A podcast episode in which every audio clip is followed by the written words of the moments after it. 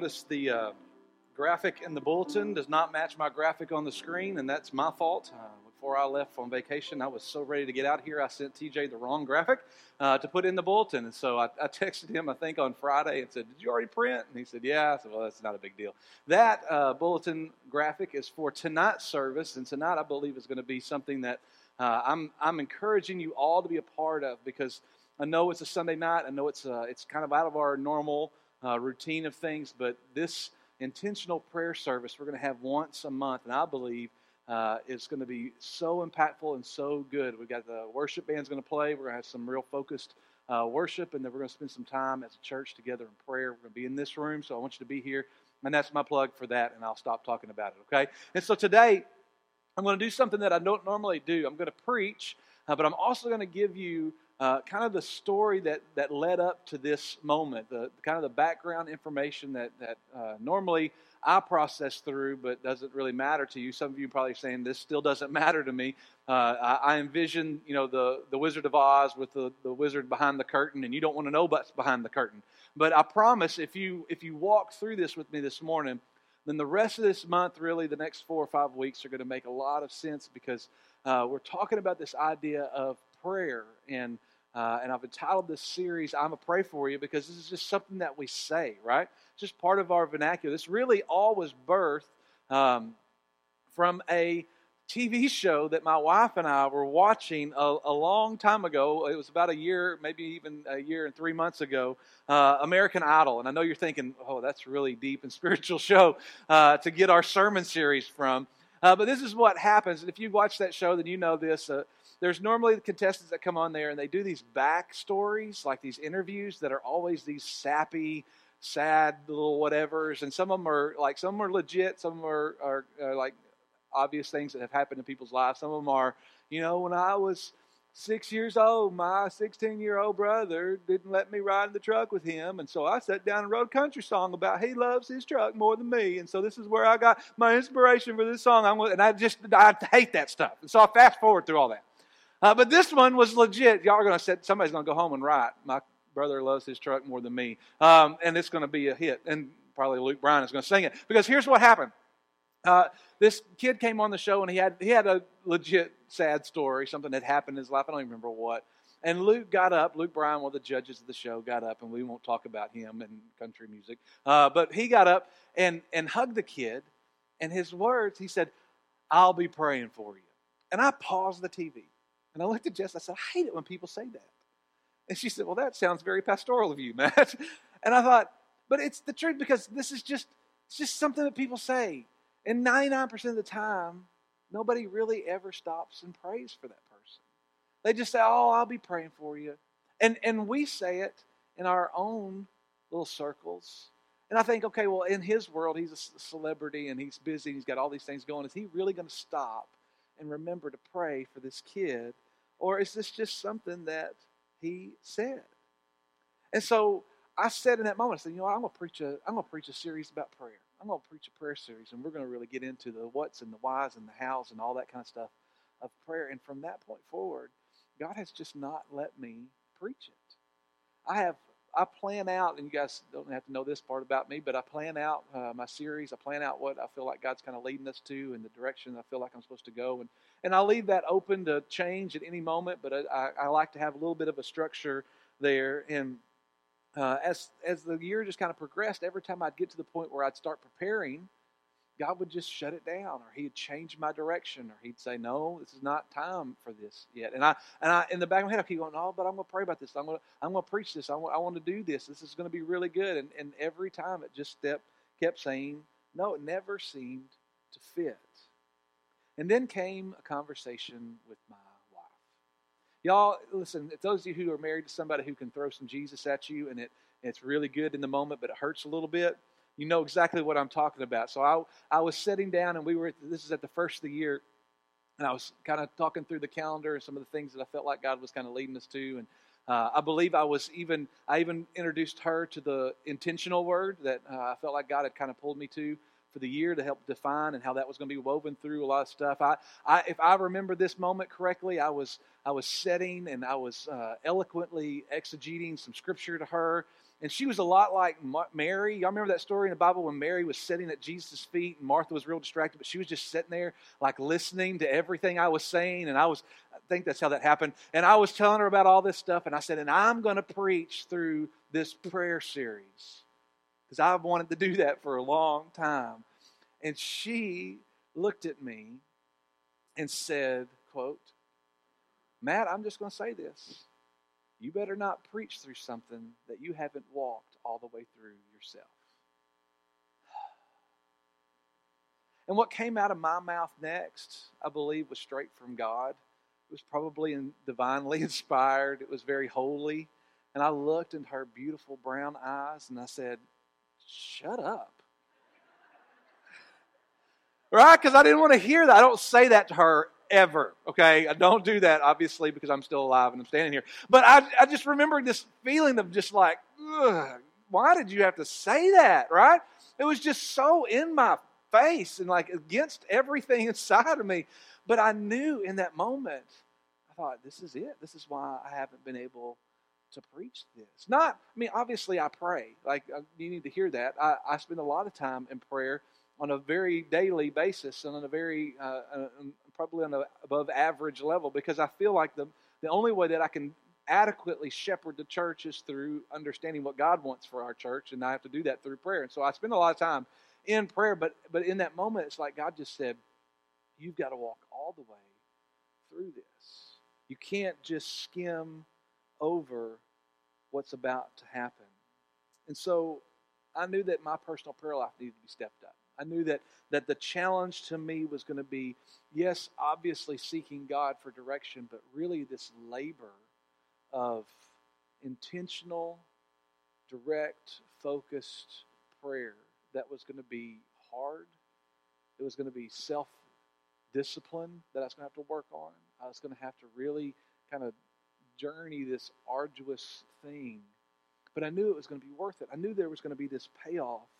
That was going to be the end of it, of this deepening of my conversation with God. So, I knew that the series was not something I was going to put together very quickly. I knew this was going to be uh, a kind of a little bit of a jut. Well, that was January. January. And now, almost ten months later, I feel the freedom to begin to discuss this with you guys in this setting on a Sunday morning.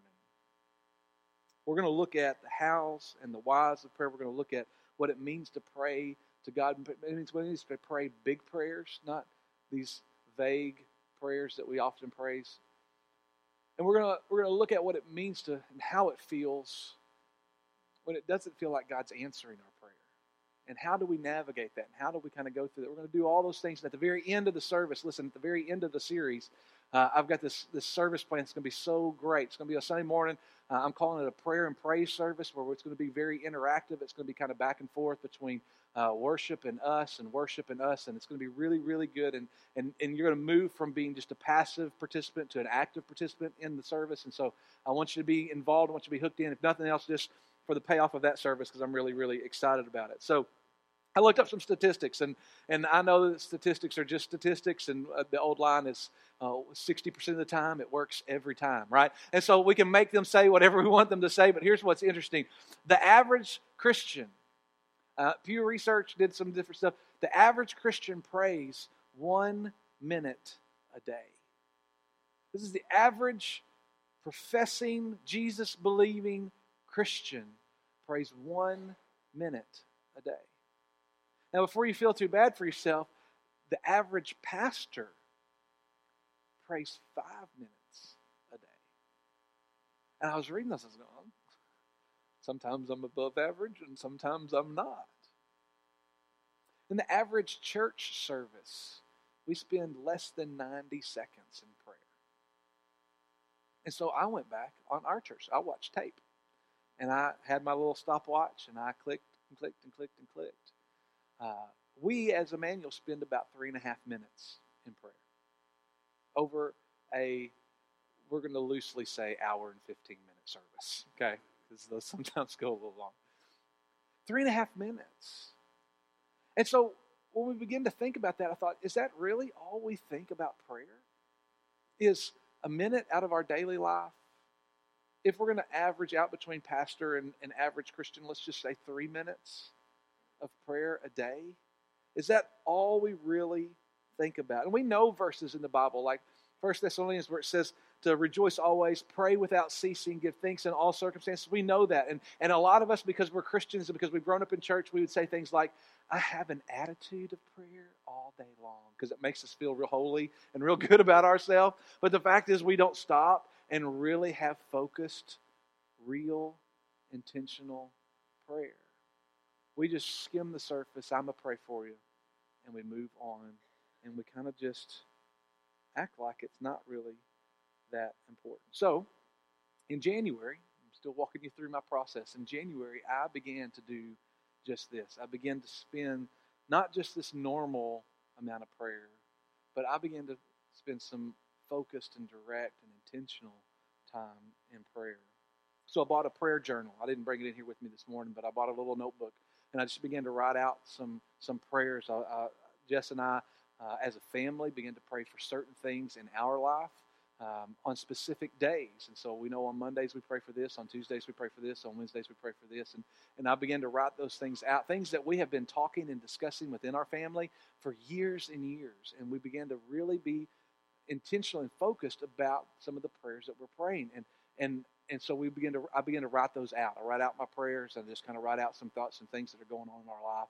And I began to journal out some things. I knew that the next steps for Emmanuel were going to have to be focused and filtered through this idea of prayer. And so I, I began to do some really neat things. I, I knew that there needed to be a team that was established leaders within our church that would help Emmanuel move from from where we are to where we feel like God is moving us to.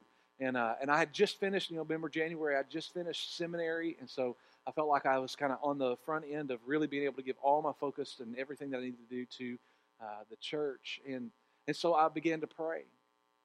And, uh, and I began to pray over ministries and over um, areas of influence in our church and things that are happening. And, uh, and for two months, I, I prayed. And said, God, I, I need you to, to show me leaders in our church and have their hearts willing to serve. That was my prayer. God, bring out leaders and have them be willing to serve. For two months, I prayed that prayer. And then I, I remember writing it all out on a whiteboard, and and and I listed out all the ministries of our church, and uh, and and God had led me to names, and so I just wrote their names out beside the ministry. And so for a month, I prayed specifically over each individual person's name on that list every day. Uh, God, I'm praying for this person, and I pray that they're willing to serve and they see the bigger vision here. God, I pray for this person, and I pray that they're willing to serve and they see the bigger vision here. And, and give them clarity and give them willingness to serve and all that kind of stuff. And I prayed for a whole month over each individual person's name. And so over the process of three months, I prayed, and then finally I began to make phone calls. I began to show up people's offices and say, hey, listen, this is what I'm doing. This is what I want uh, This is what I want to accomplish here, and I want you to serve. And every single person that I asked said yes. And our leadership team was birthed. Now, this is the team of people who are already in our church, who are already in leadership positions. They just said, you know what, I'll sit in the same room with other leaders, and we'll talk about what's best for our church. And so over a process of three months is what even led us to the leadership team. You guys heard me talk about that and know that we're meeting on a regular basis. We're meeting again today at four o'clock. Hello. Uh, put that down in your journal. And so we're, we've been meeting and we've been talking about that all through focused, direct prayer. And then I knew that it was time to start preaching. How do I begin to tackle this? How do I begin to even move into this topic of prayer? So I began to read a book, really reread a book that I've read Uh, a couple of different times, a, a book on prayer. And the whole premise of this book is based off of a story in another book. And I know that sounds dumb, but it is. And so I bought the other book.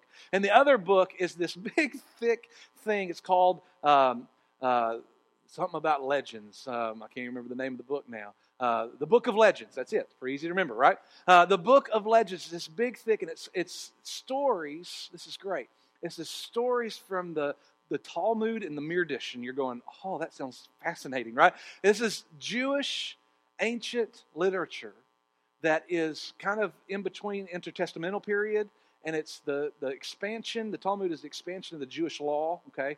And then the, the Midrash is the, the Hebrew uh, rabbis' teachings that have been passed down from generation to generation. And so there's these stories that are in there. It talks about how the, the Jews and the, and the Hebrews really interacted with God and saw the relationship with God, even through uh, the time of Jesus. And so it's really interesting stuff. It's probably the most fascinating book I've read in a while. And I'm not all the way through it. But in the middle of this book is a story about a man who was known for prayer.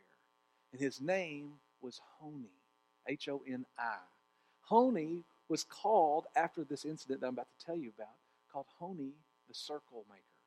And this is the premise for the book that I was reading on the front end of that, and I'm going to tell you the story of Honi the Circle Maker, because I believe that when we understand this story, we understand kind of where everything else is going to be filtered through, okay? And so this is, let me set the stage, this is uh, first century B C. This is the generation before Jesus, okay? If we're going uh, in our understanding, um, let's go. This is uh, Julius Caesar. Remember, Rome is, is ruling right now. Julius Caesar's grandnephew, we know him as Octavian or Caesar Augustus, is in charge in Rome.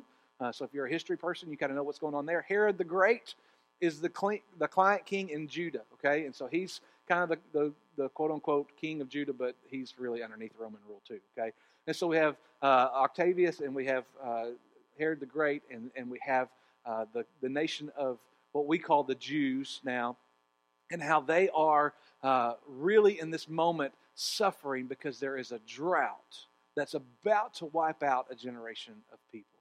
Uh, if you know anything about the land over there, it rains maybe twice in two different seasons a year, and, and, the, and the, the winter rain is what makes the crops grow, and if without the winter rain, then, then the, the people don't have anything to eat. So this is a, an awful time to have a drought, and uh, there's no rain, which means no crops, which means people die. And this is going to be bad. And so the people in Jerusalem go to Honi's house. And they, they know that he is a man of prayer. And they ask him to pray for rain. And in this uh, Midrash, in, in the story of this, it says this. His response was this. He prayed. But no rain fell. And so Honi grabbed a stick. And he drew a circle in the dirt. And he stood in the middle of the circle and he prayed this. Master of the universe, your children have turned to me because they regard me as a member of your household. By your great name, I swear that I will not move from here until you have mercy on your children. The story says that at once it began to rain, drop by drop by drop. But Honi wasn't done. He said, quote, not for this gentle rain did I pray, but for a pouring rain that would fill cisterns and ditches and caves. And, and the story says that it began to just downpour. And about and the and the story says that, that the, the drops of rain were about the size of an egg. That it was just this massive flood of a rain. Honi wasn't done. And he said this, it's not for this type of rain that I've prayed, but for the rains of benevolence, benediction, and grace. And the story says that the rains calmed into a steady, gentle, normal volume rain. So much that the ground wasn't prepared for it, that the people in Jerusalem had to run up the Temple Mount, which if you know anything about the elevation, that the Temple Mount was up on a, a big hill. And so they ran up to the temple to escape the rising waters of the rain. And the people called out to Honi again and said, make it stop, right? Tell him to stop. And Honi says this, this is incredible. Master, your people Israel, whom you brought from Egypt, cannot endure either superabundant good or superabundant punishment. When you're angry with them, we cannot endure it. And when you shower superabundant good on them, we cannot endure it. May it be your will that the rain cease and there be relief for the world. And it says immediately the wind blew and the clouds dispersed and the sun shone. Now this is an incredible story. And his his the legend of Honi went all the way, we'll talk about him later, he went all the way through his grandson who was a, who was a prayer, uh, kind of a warrior guy too, and there's stories around him. But here's, here's what happened. A- after this, he was almost excommunicated from the church, from, from the Jewish church. I say church loosely, the, the Jewish, because the people in the Sanhedrin believed that that was too bold of a prayer to pray. that you shouldn't you shouldn't draw circles in the sand and, and, and demand that God do something and say that you're never going to leave if he doesn't. And and when I read that, I, everything clicked in its place. And I thought, this is not that this is too bold. Honi prayed a prayer that only God could answer. And he did it in faith, knowing that God could hear him even if he could not hear God. Because remember, in this time period, this is a generation before Jesus. This is, this is about four hundred years of silence from the prophet. There's been no active prophet in the land for almost four hundred years. And this man says, you know what, I'm going to continue to pray for God, to pray, pray to God, because I believe God can hear me even if I can't hear him. And he prayed this prayer, and I thought, this is it. Honi didn't pray a prayer that's too big. We pray prayers that are too small. We pray prayers that I believe, we think, oh, even if God could, he won't, but he probably can't answer this, but I'll ask because I'm supposed to. And we pray these wimpy, small, vague prayers that we really don't even know if he answered or not. God, be with them today. What does that mean? We pray these vague, ridiculous prayers. And Honi stood up and said, no, I'm going to pray something that only God can do. So I've got Jess dropping her bomb on me of don't do this until you walked all the way through it. I've got Honi over here eating my lunch about how I pray little prayers and how I shouldn't do this. And then I'm just like, okay, God, what do I do? How do I navigate this? And we know that there's these prayers in Scripture, and we're not going to be able to walk it all the way through. There's over two hundred twenty prayers in Scriptures that are that are distinctly outlined for us, that tell us the prayer that they are praying. And that doesn't count all the things where it says so-and-so inquired of the Lord or they sought the Lord. That just that's a general reference to a prayer, but it doesn't have the prayer for us. There's over two hundred twenty prayers that are actually written out, and we know some of them. We know the prayers of Abraham. We know the prayers of, remember a few years ago, the prayer of Jabez. Everybody had the, the bracelets of the prayer of Jabez. It's been expound my territory and bless me and all that kind of stuff. We have prayers from Hannah, uh, Samuel's mom. We have prayers from Peter and James, and uh, in the New Testament. We have prayers of Jesus. We have uh, prayers from Mary, Jesus' mom. We, we know all these different prayers. And with all these incredible examples of men and women in Scripture that are praying these bold and, and fierce and like God-honoring prayers, I sit back and look at us now and I go, why do we not do that? Why do we sit around and, and shy away from this idea of what prayer really can do and how it really can change things? So this morning, finally, after months and months of seeking God's face and really trying to figure out what I'm supposed to do and how I'm supposed to approach this, there's one verse I thought this is the this is the open, this is how we're going to go into this. In Luke chapter five. If you've got your Bible, go to Luke five. And we're going to look really at a passage of Scripture that, that's I'm going to give you a little bit of the build-up, and then I'm going to give you the, the verse that kind of uh, puts everything into perspective for us. If you start in the in, in Luke chapter five, this is where um, Jesus is on the scene. Some things are already starting to happen. He's already starting to heal some people. Um, he uh, he goes to the sh- the shore of the Sea of Galilee, and there's some boats that have been pulled up on the shore. And if you guys remember this story, Jesus gets in one of the boats and says, hey, put off a little bit into the water so I can address the crowd of people who are following him. And he, he puts off into the water a little bit, and because Jesus is smart, he uses the acoustics, the natural acoustics of the water uh, to carry his voice so that everybody could hear him. It's really kind of a neat thing. There's been science and all that kind of stuff that's uh, kind of explained a little bit of why he did this. And so he, he talks to the people, and then uh, he looks at the guys who are owning the boats and says, hey, if you'll throw your nets over, you'll catch some fish. And uh, and Peter, James, and John are there. And and after a little bit of convincing, they finally throw their net over, and, and the Bible says that they caught so much fish that the boats begin to sink, right? You remember that? And uh, and this is where Jesus gives his famous line of, uh, from this point forward, you'll be fishers of men, right? They, he gives all that in the first parts of Luke chapter five. And then in chapter five, verse twelve, he says, the Bible says this, while Jesus was in one of the towns, this is after the fish and the fishers of men, a man came along who was covered with leprosy. When he saw Jesus, he fell at his face to the ground and begged him, Lord, if you're willing, you can make me clean. And Jesus reached out his hand and touched the man. That's a whole sermon in itself. You're not supposed to touch people with leprosy. It makes you unclean. Uh, it's, it's kind of a big uh, Jewish no-no. You're not supposed to do that. Jesus reaches out and touches the man.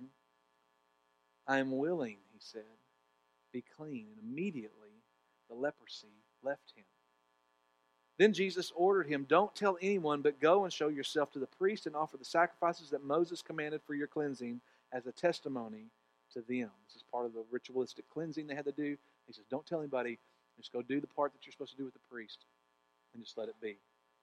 Verse fifteen, "Yet news about him spread all the more, so that crowds of people came to hear him and to be healed of their sicknesses." And then verse sixteen, "But Jesus often withdrew to lonely places and prayed." What caught me was this last sentence.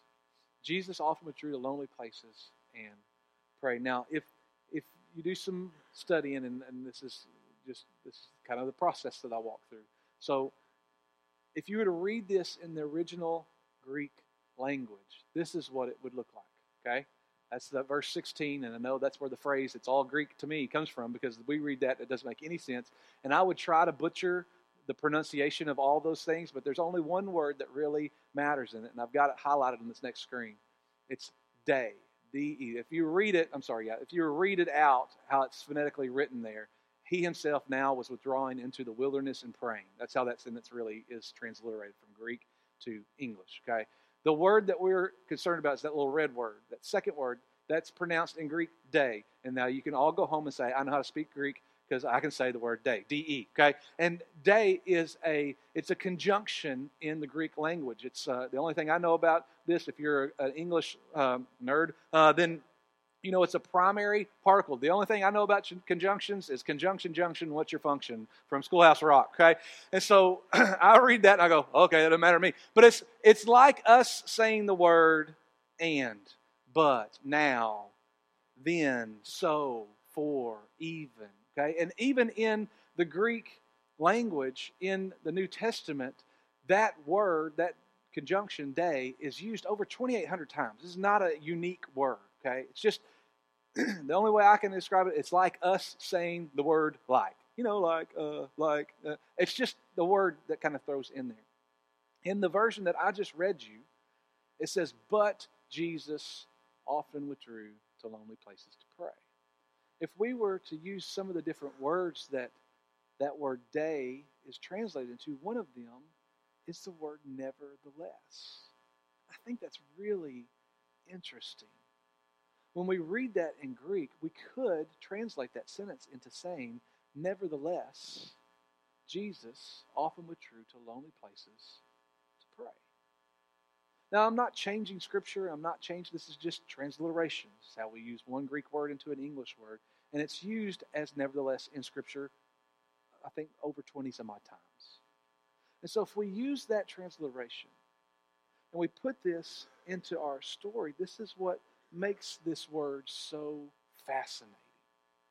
Because in our life, we look in the hustle of living in the twenty-first century and all the distractions that we face, from work to electronics to kids to dance to sports to gymnastics to bosses to schedules to uh, bills to uh, car payments to date nights with your spouse, all the things that we feel like that we're having to do and that pull us in all the different directions. If we're honest, I believe the majority of us would say that we don't have time to devote to prayer, that we don't have time to sit for twenty minutes a day and pray. And if we did, one, we would either be daydreaming about all the things that we're not doing for those twenty minutes, or two, we'd fall asleep, because to sit still for twenty minutes would just be the, the, the, the most ridiculous thing in our world, that we would just literally relax into a deep sleep.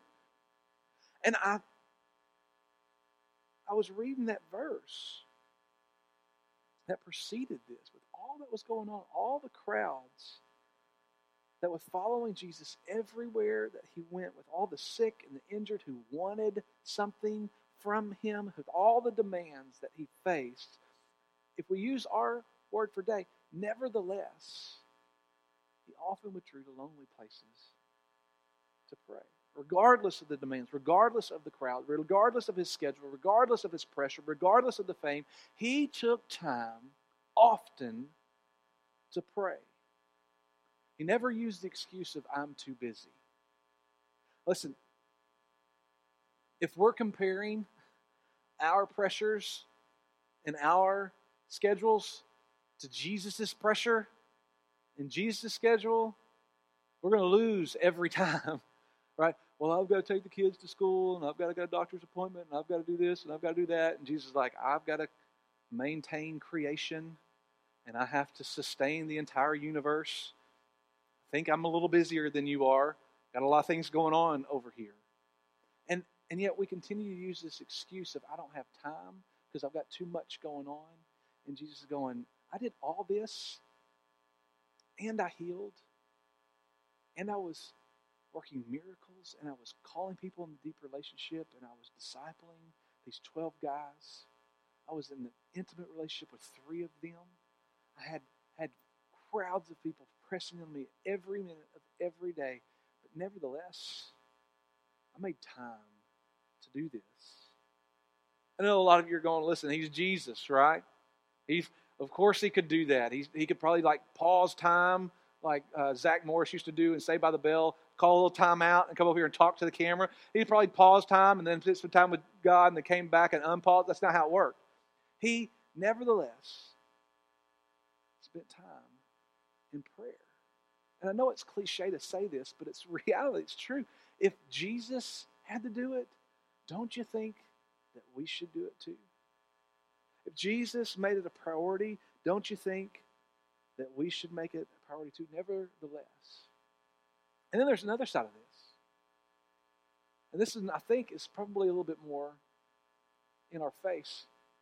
When you think about all the things that were happening in Jesus' world in this moment. He, he had finally begun his ministry. He had lived about thirty some odd, thirty years, thirty-ish years. Um, and he had finally begun to do the things he knew that he was coming to do for the specific time period that he had to do it. He had people, he had crowds following him. He was working miracles. He was calling disciples. Everything was going great. Nevertheless, he often withdrew to lonely places to pray. Because here's what I think we do. I think we see prayer as an emergency use only tool. That when things are going great, we don't have to time. We don't have to take time to really pray because things are going really good. We're, we're kind of on top of our game right now. Work's going really well. I got that promotion that I wanted. I got actually a little bit of a pay raise. The family's okay. Kids are not losing their mind. Wife is happy. Husband's happy. We're all doing what we're supposed to do. We're just going to keep pushing through. We're going to continue to do what we're doing. We don't have to take time to pray because everything's going really well. Nevertheless, he often withdrew to lonely places to pray. Why? Because I believe he knew exactly what Honi knew. Remember what Honi prayed? Your people, I got it on the screen, yeah. Your people cannot endure either superabundant good or superabundant punishment. When you're angry with them, we cannot endure it. When you shower superabundant good on them, they cannot endure it.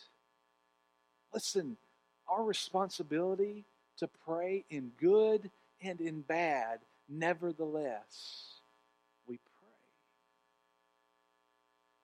A second word that bothered me in that sentence is the word lonely.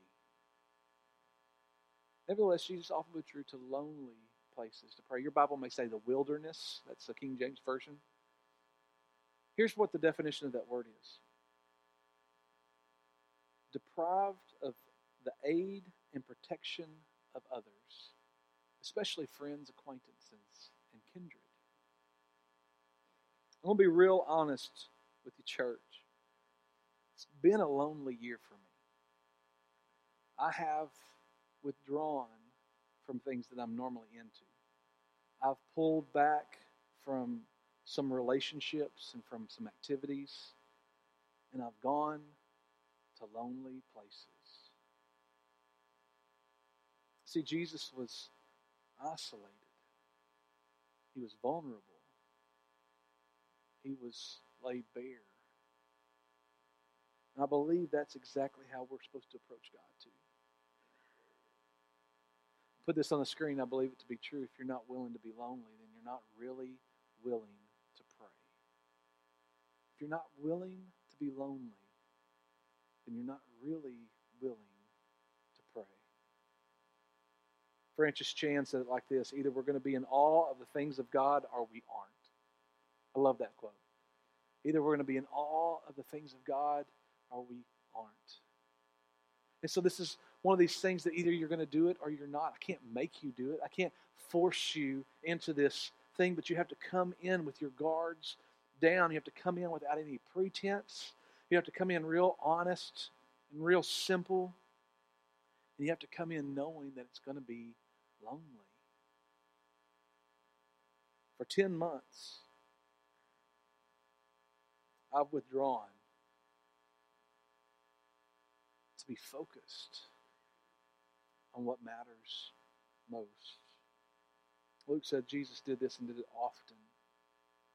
It's not a one-time fixes-all thing, because that's, I believe, and we talked about that just a second ago, but I, I think this is how we approach prayer. It's a lot of how a lot of people approach their relationship with God, that when something crazy happens, or when something bad happens, or when there's an illness or a sickness or a diagnosis or, or somebody passes away unexpectedly or something crazy bad happens in our life, and life goes downhill, we we run back to God, right? We show up to church and we we talk about God's faithfulness and how he's going to be there for us, and we do all that kind of stuff. And, and, and all the while, we haven't given God or prayer two thoughts in the last six months because we've just been living life. But when something crazy happens, oh, we're going to run back and we're going to be involved and we're going to be we're going to be on our knees. But that's not how this works.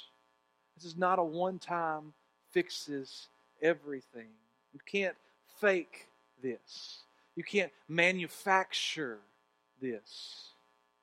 Intimate prayer and deep relationship has to be cultivated. They have to be grown. It has to be developed over time. Jesus did this often. Sometimes in the middle of a miracle, he would stop. There's relationship that's built in there. There's intimacy that's developed through that. It's not a flash in a pan, one and done. He, he never did this for the show. He did this because it was real to him. Honi, Honi didn't just draw a circle and pray a prayer out of nowhere. He was, he was already known for his prayer.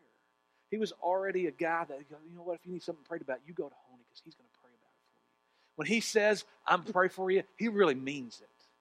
He's spending time in prayer. He's got this relationship with God. He's got this communication that, that maybe we don't have. And I believe that he believes He believed he would answer him, not because of anything that he had done, but because he had experienced a deep and real relationship with him that he had developed for years. So this is my last thought, and we're going to be done. I'm out of time. You've got to start somewhere. You've got to start this prayer thought somewhere. So I'm going to give you some practical things to do at the end of all this. If I, if I just tell you stories and I tell you my process, then you can go home and go, wow, Matt really has been doing some praying. And you just leave. So here's what I'm going to, I'm going to challenge you to. It's the same thought that Francis Chan said earlier. Either you're going to be in awe of the things of God or you're not. Either you're going to do this or you're not. And so I'm going to give you some practical things to help you do this. Number one is I'm going to ask you to increase your prayer time five minutes a day. If you pray for one minute, pray for six. If you spend fifteen minutes of prayer a day, then spend twenty. If you're one of these people that says, I don't pray really ever, then spend five minutes. Give God five minutes of prayer a day. And I'm going to ask you to do this until we're done with this series, for the, at least for the next month. For the month of October, can we not just give five minutes a day in prayer? Second thing I'm going to ask you to do is going to be a little bit more awkward, but it's going to be good, I promise. Buy a prayer notebook. It doesn't have to be fancy. I didn't even bring mine in here. It doesn't have to be leather bound. It doesn't have to be, you know, expensive. It doesn't even have to come from Target. Just buy a notebook and begin to write out your prayers. Write out the things that are heavy in your heart and pray over. Here's what I can tell you. In the past ten months, we've seen God answer prayers that we were praying eight months ago. They're not on my list anymore because God's answered. In the past ten months, I've still got stuff on my prayer list that God still has not answered. That I'm just like Honi, I'm circling, and I'm, I'm going, God, I'm, I'm going to keep praying about this until you answer it. God, I'm not giving up with the fact that I know that you can answer. And what you'll see is your prayer language will change through the months. As you continue to do this, I want you, man, if I could just make you do this, I would make you. But what you'll see is your prayer language changes from God, will you do this? God, will you do this for me? God, will you help me? To God, if, if this is what you want, this is what I want. We'll talk about that transition. We're going to talk about how that, how your prayer language changes as you begin to make this real in your life. And then I'm going to ask you to do this, and it's not even on the screen. Go to a lonely place. And some of you, that's probably the, the biggest jump that I could ask any of you to do. You pray for five minutes, you can you can write down in a journal, but to get to a lonely place is going to be very, very hard for you. But I'm telling you, I'm going to ask you to get to a lonely place. Physically, get to a lonely place. Get isolated. Get where you are by yourself. And spiritually, get to a lonely place. When you are laid bare, you're without the aid of a friend or a spouse or an acquaintance, that you're just honest and real. When you come into that lonely, then just begin to talk to God. We're going to talk about our talk, how we speak. If you'll do these two things, I can't, like, sounds very televangelist for me to say this, but I promise you, everything will change.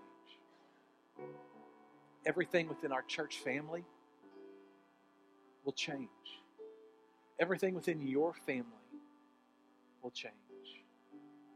Everything within your heart will change. And it sounds like I'm saying, oh, it's going to be great, and you're going to have no problems. That's not what I'm saying. You may change into a very hard place, but you're communicating with the Creator. And so that's going to be okay. It's going to change the way you see people. It's going to change the way you pray for people, so that when somebody brings something to you and you respond with that, I'm going to pray for you, you really mean it. And you stop and you do it. And what intercession means. Man, we got so much to talk about. It's going to be incredible, okay? We're going to talk about all these things. You do these things. Here's what I'm going to ask you to do as we end today. This is going to be different, and I don't ever ask you to do this, so just go with it, okay? We're going to stand. We're going to sing. T J's going to sing over us, really, is what I want you to do. And I'm going to ask you to start today. I'm going to ask you to start in a unique way. I don't ever ask you to do this, so just I'm going to ask you to get out of your chair. I'm going to ask you to come to the altar, and I'm going to ask you to pray. And this is not just a, well, if you've got sin to confess. No, that's not what this is. This is a, I'm, I'm coming to pray. I'm coming to seek the face of the Creator. And I'm coming to lay myself bare. I may not be lonely this morning. There may be other people around me, but I'm coming spiritually lonely to be real with God. I'm going to ask you, as soon as I start praying, I want you to stand up and come. There's no pause. There's no wait. If you need to come and talk to me, I'll be off to the side. If you need to come pray with me, I'll be off to the side. Uh, if, if you just need to come and ask questions about our church or join the church or understand who Jesus is or why we even pray to him, you come talk to me. But this invitation this morning is to start our prayer. And as we progress, I promise you, if you continue to do this, and if you miss a day, don't, don't, just get back. And continue to do this and develop this over time, everything is going to change. You come as I pray. Hey, this is Matt Overall, the pastor here at Emmanuel Baptist Church. Just want to say thanks so much for watching our services, whether through our television ministry or our online ministry. We appreciate you so much being a part of Emmanuel Baptist Church, and we'd love to have you come and join our worship service. Uh, Sunday morning service starts at ten thirty. Our small groups start at nine thirty. And we'd love to have you be a part of it. We've got a lot of different ministries that happen at Emmanuel, from our children and youth that's focused on Wednesday nights to our uh, women's Bible studies that happen throughout the week. We'd love to have you be a part of everything that's going on here at Emmanuel. Thanks for watching.